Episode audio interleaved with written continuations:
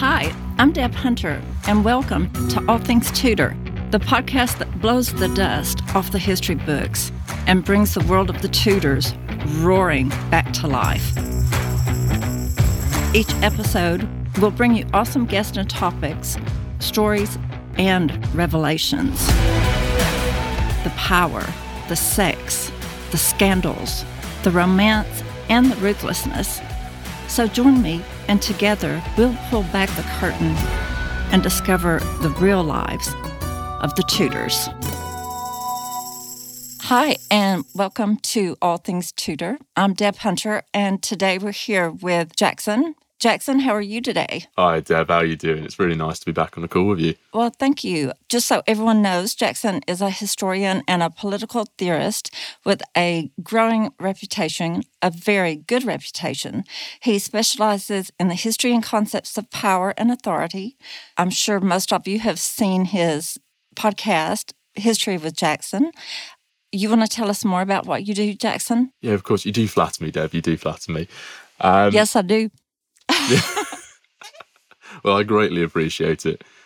Uh, yeah, so History of Jackson is I, I have weekly YouTube videos and podcasts, which fortunately are on a hiatus at the moment because of work, where I focus on different parts of history. So at the moment, I'm doing a series on the English and British monarch series, and I'm in the middle of a Tudor miniseries in that. And I'm, I know you do enjoy that one, Deb.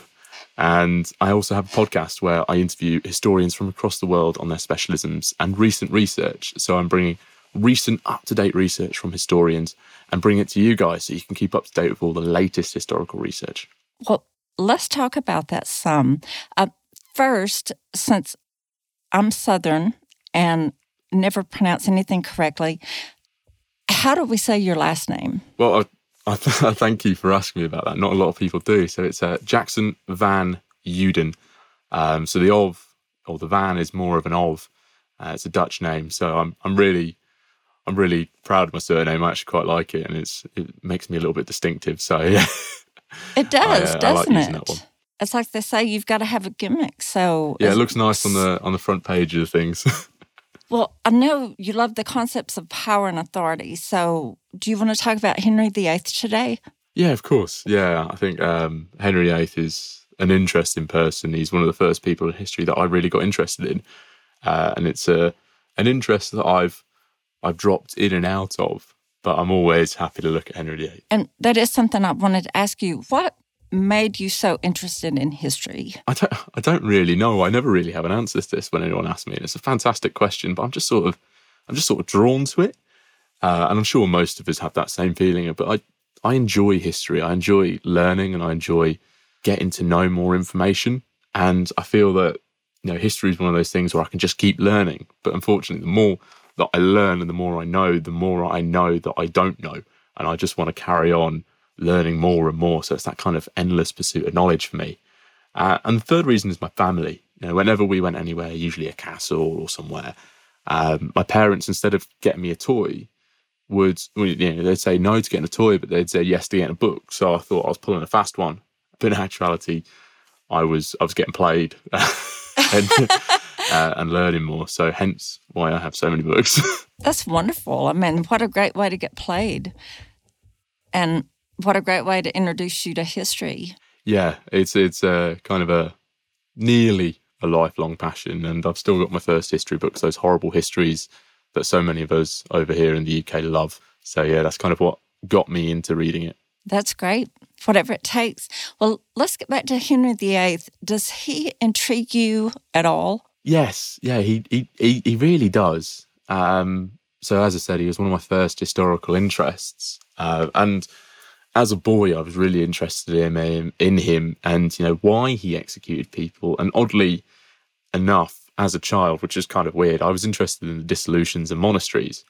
You know, as a person who's grown up in Peterborough, I'm somewhat, I've been somewhat subjected uh, to a few le- history lessons on Catherine of Aragon, and there's the annual annual Catherine of Aragon festival here in Peterborough. So I've kind of picked up on Henry VIII, and I've, as a local history, it's kind of been something which I've learned a lot about since I was very young. So he's always been there, uh, in terms of my historical interest, despite me becoming a more modernist. Well, with your interest in the concepts of power and authority, and I know you're also intrigued by the theory of totalitarianism. Do you believe Henry was a tyrant? Yes, uh, I do kind of believe he was a tyrant. You know, tyranny is acting arbitrarily, uh, you know, above the law, and Henry VIII really demonstrated that throughout his reign. Uh, there was, you know, an idea that was prevalent throughout his reign, throughout his his use of power, that demonstrated that he thought he was above the law, and that kind that's kind of what makes a tyrant. So, at what point in his reign do you believe he started with the tyranny gig? I, th- I think being a tyrant is something that's always there. It's some people believe it to be a a personality type, and I've certainly subscribed to that idea that it is a, a, a personality trait. And I think Henry was always had it in him to become a tyrant. And I I agree with Suzannah Lipscomb that there was elements of tyranny before this big 1536 injury that Henry suffered.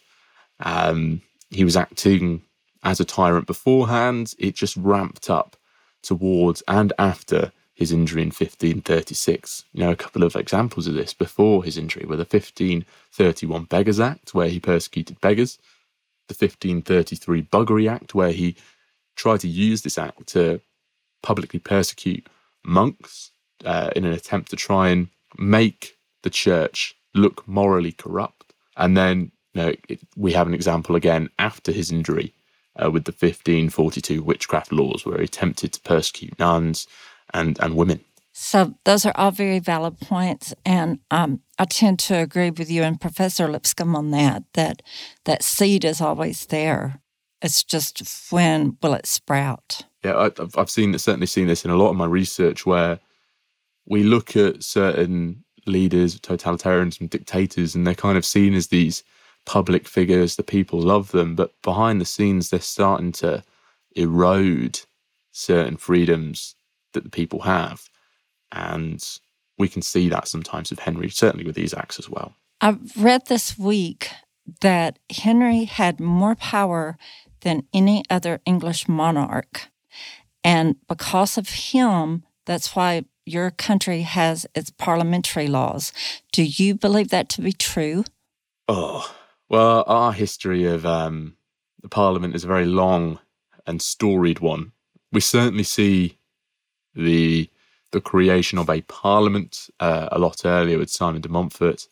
Uh, we certainly see a more modern concept of Parliament with the advent of Oliver Cromwell after the execution of Charles I. So, as someone who's not a parliamentary historian, I couldn't possibly comment, but I think Henry does definitely have some influence in the way that we have a parliament, some influence in the way that our our country is kind of positioned and structured.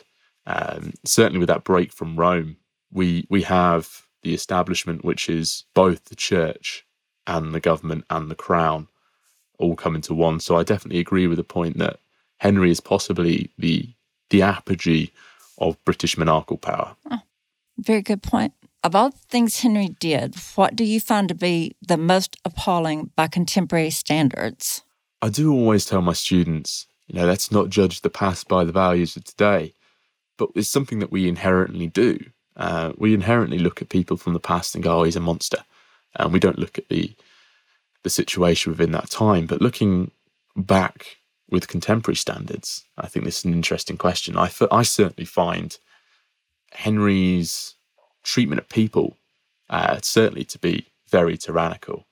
Uh, and it's maybe because I have a soft spot for her because I'm from Peterborough.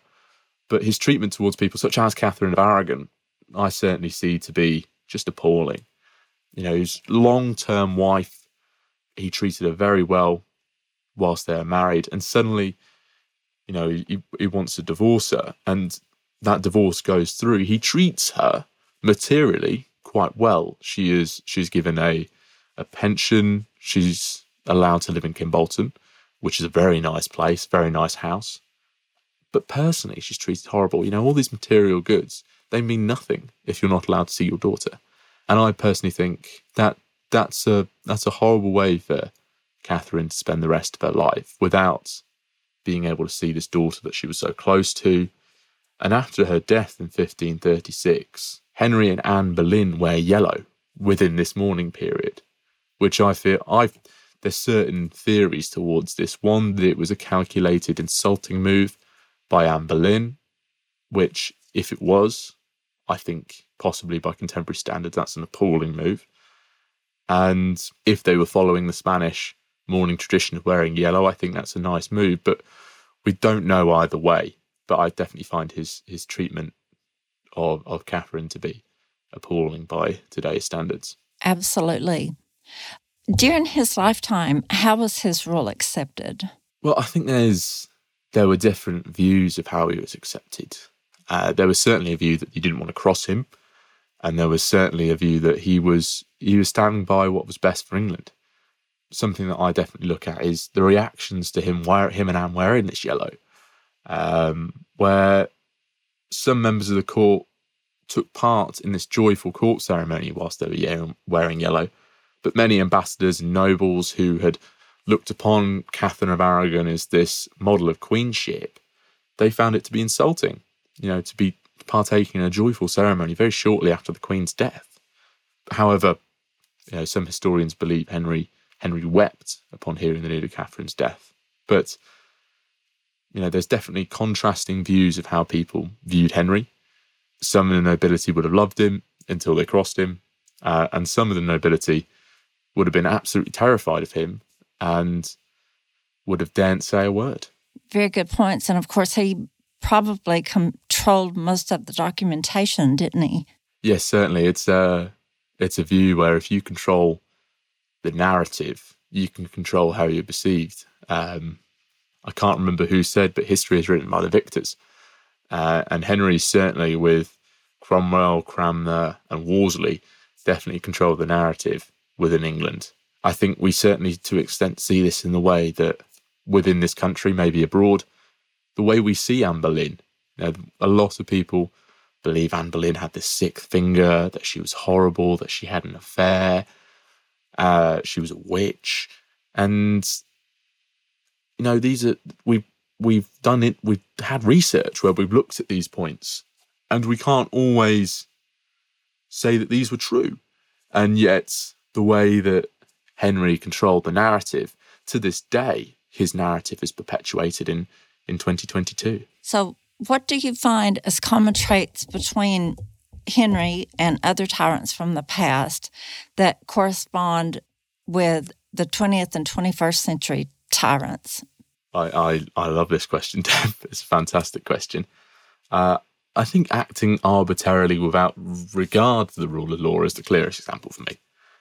Uh, Henry condemned roughly about 60 people without a fair and proper trial and many of these 60 people were executed. And we see a lot of parallels here between Henry's actions and the actions of the great despots of the 20th century, Stalin and Hitler, who, who regularly and routinely use secret police to execute people without a fair trial.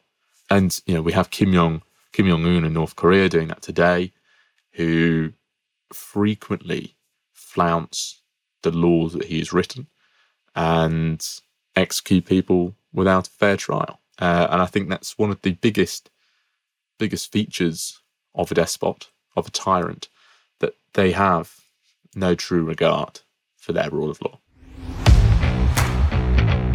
If you're a fan of Tudor history, come join us at All Things Tudor, a Facebook group dedicated to, well, all things Tudor.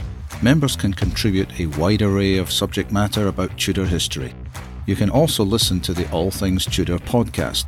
There's a book club and a weekly Clubhouse live audio chat, often featuring very special guests. Look for upcoming surprises for the group members in 2022.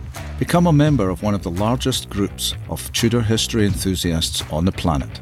Simply go to the Facebook search bar, type in All Things Tudor, select the option to join the group, and of course answer the membership questions. Join us now at All Things Tudor. Look forward to seeing you.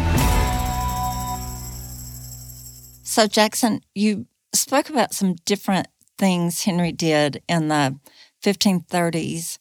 Is there one or two things he did that are so horrific that besides his treatment of Catherine of Aragon that you you find they just blow your mind?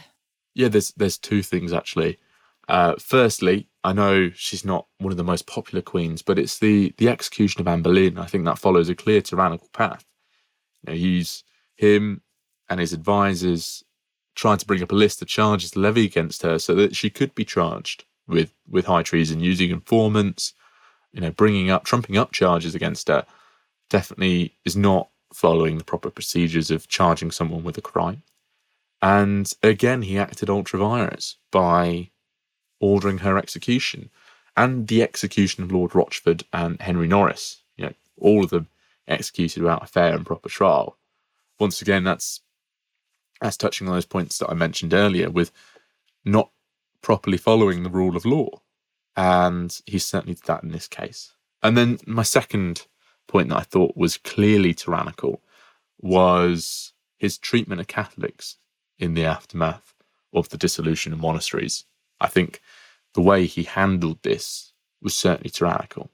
He, whilst he provided the majority of monks, abbots, and nuns pensions, he executed those who didn't agree with him. That's that's not a fair and just ruler.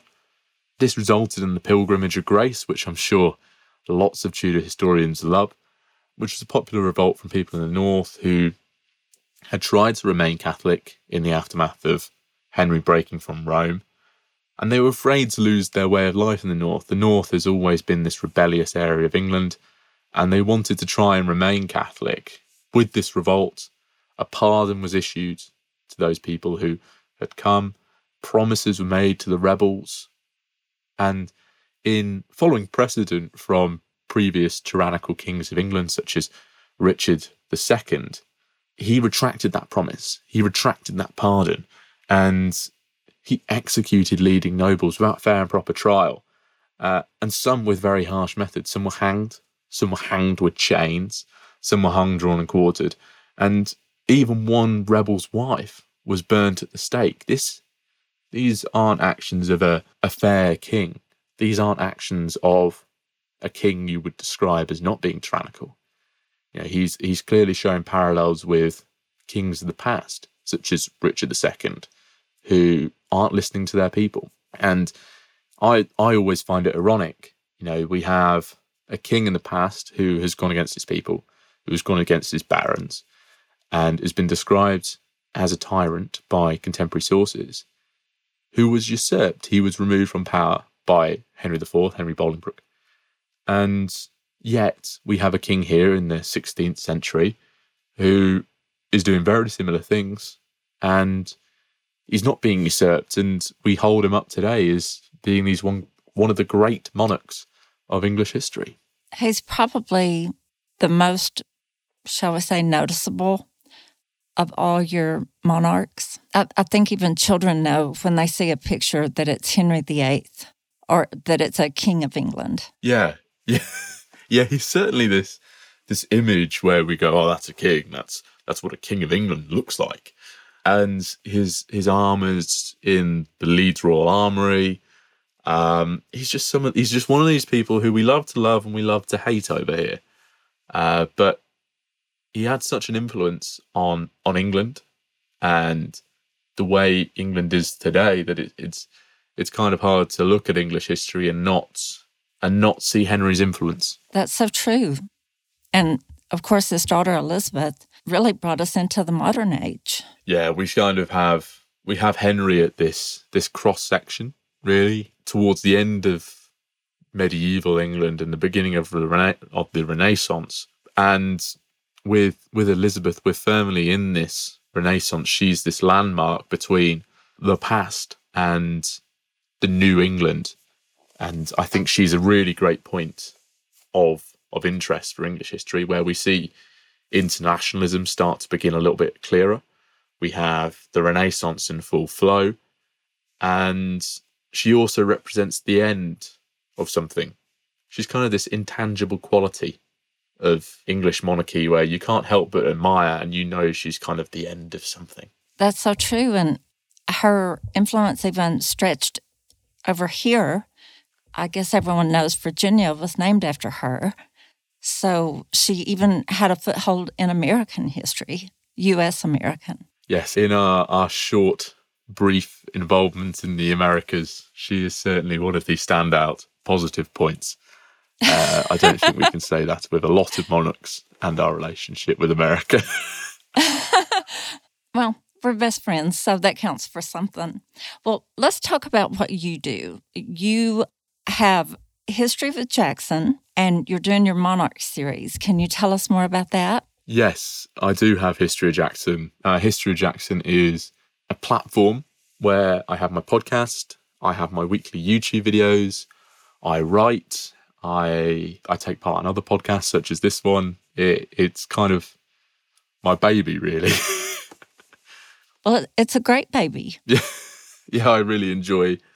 Um, I really enjoy doing it. As I mentioned earlier, you know, I get to speak to to so many historians across the world. I get to read new pieces of information, which, as I mentioned, with my insatiable lust for new information and learning, it really helps satisfy it. Uh, and I get to play. I get to I get to play around the weekend, film, film videos, film podcasts, and it's just a it's a really nice thing to do, and I just enjoy it so much. And you're also doing courses, I believe. Is that true? Uh, so yeah, I recently just published um, my lessons and lesson plans from a, a mini scheme of learning that I've taught over here to year sevens, probably grade seven in the US. And it's a very short scheme of learning on the Wars of the Roses, aimed at 11 to 13 year olds, where it just really runs them through the short the short course of the Wars of the Roses. But I am looking at seeing how I can put together a course for, for adults. That would be a great idea. People are always hungry for new information, especially about the Tudors. And that's my next question. You are doing a series on your podcast on Tudor monarchs, correct? Yes, yes, I am. Uh, I'm currently, and I, I still to this day don't know why I committed myself to this, but I'm doing a English and British monarch series where I've committed to run through from William I to Elizabeth the II and you think about the English monarchy, you don't think there's that many monarchs, and then you get into it and you think, oh, there's a lot of monarchs. Um, so I got to the Tudor series. I'm currently halfway through, um, and I'm I'm absolutely loving looking at the Tudors. We've looked at Henry VII already. We've looked at Henry VIII. I've I've spoken to you, Deb, about Edward VI, which I thought was a fantastic conversation. I learned so much from you. And up next we have Mary the First, Oh, we'll have to share that one with the group because we have a lot of calls for Mary the First. And I, I know when you had me, when you sent me the email saying, I want you to talk about Edward the Sixth, I kind of freaked out because I really knew less about him than any of the other monarchs. But now I I feel fairly confident after I studied for your podcast. So thank you for that. That's okay, and thank you very much for coming on that episode. I think it was a fantastic chat about about Edward VI. I think he's a he's a king who's oft ignored in English history, um, and I definitely wanted to shine a little bit of light on that man. But I've also had Peter Stifel, one of my good friends, on the podcast speak about some of his research on Mary. Um, but I will be having another Mary episode again soon. So it's we're we're full on with kings and queens here, and you know, it's I've learned so much from this series, and I learned so much from you when you came onto the podcast. Um, well, thank you, and I look forward to what you have to offer with Mary the First. Again, we have a lot of calls for information about her, and people can't get enough of Elizabeth, as we're discovering from the Starz Show becoming Elizabeth. So, I I believe she's always going to be a, a touchstone in Tudor history. Yeah, um, I think a lot of the narrative around Mary and uh, Peter's doing a very good job of exposing it is changing.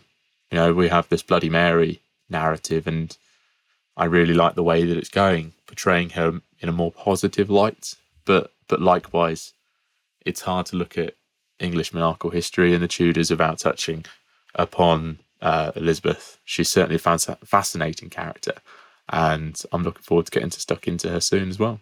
Absolutely. Now, how can we find you on social media?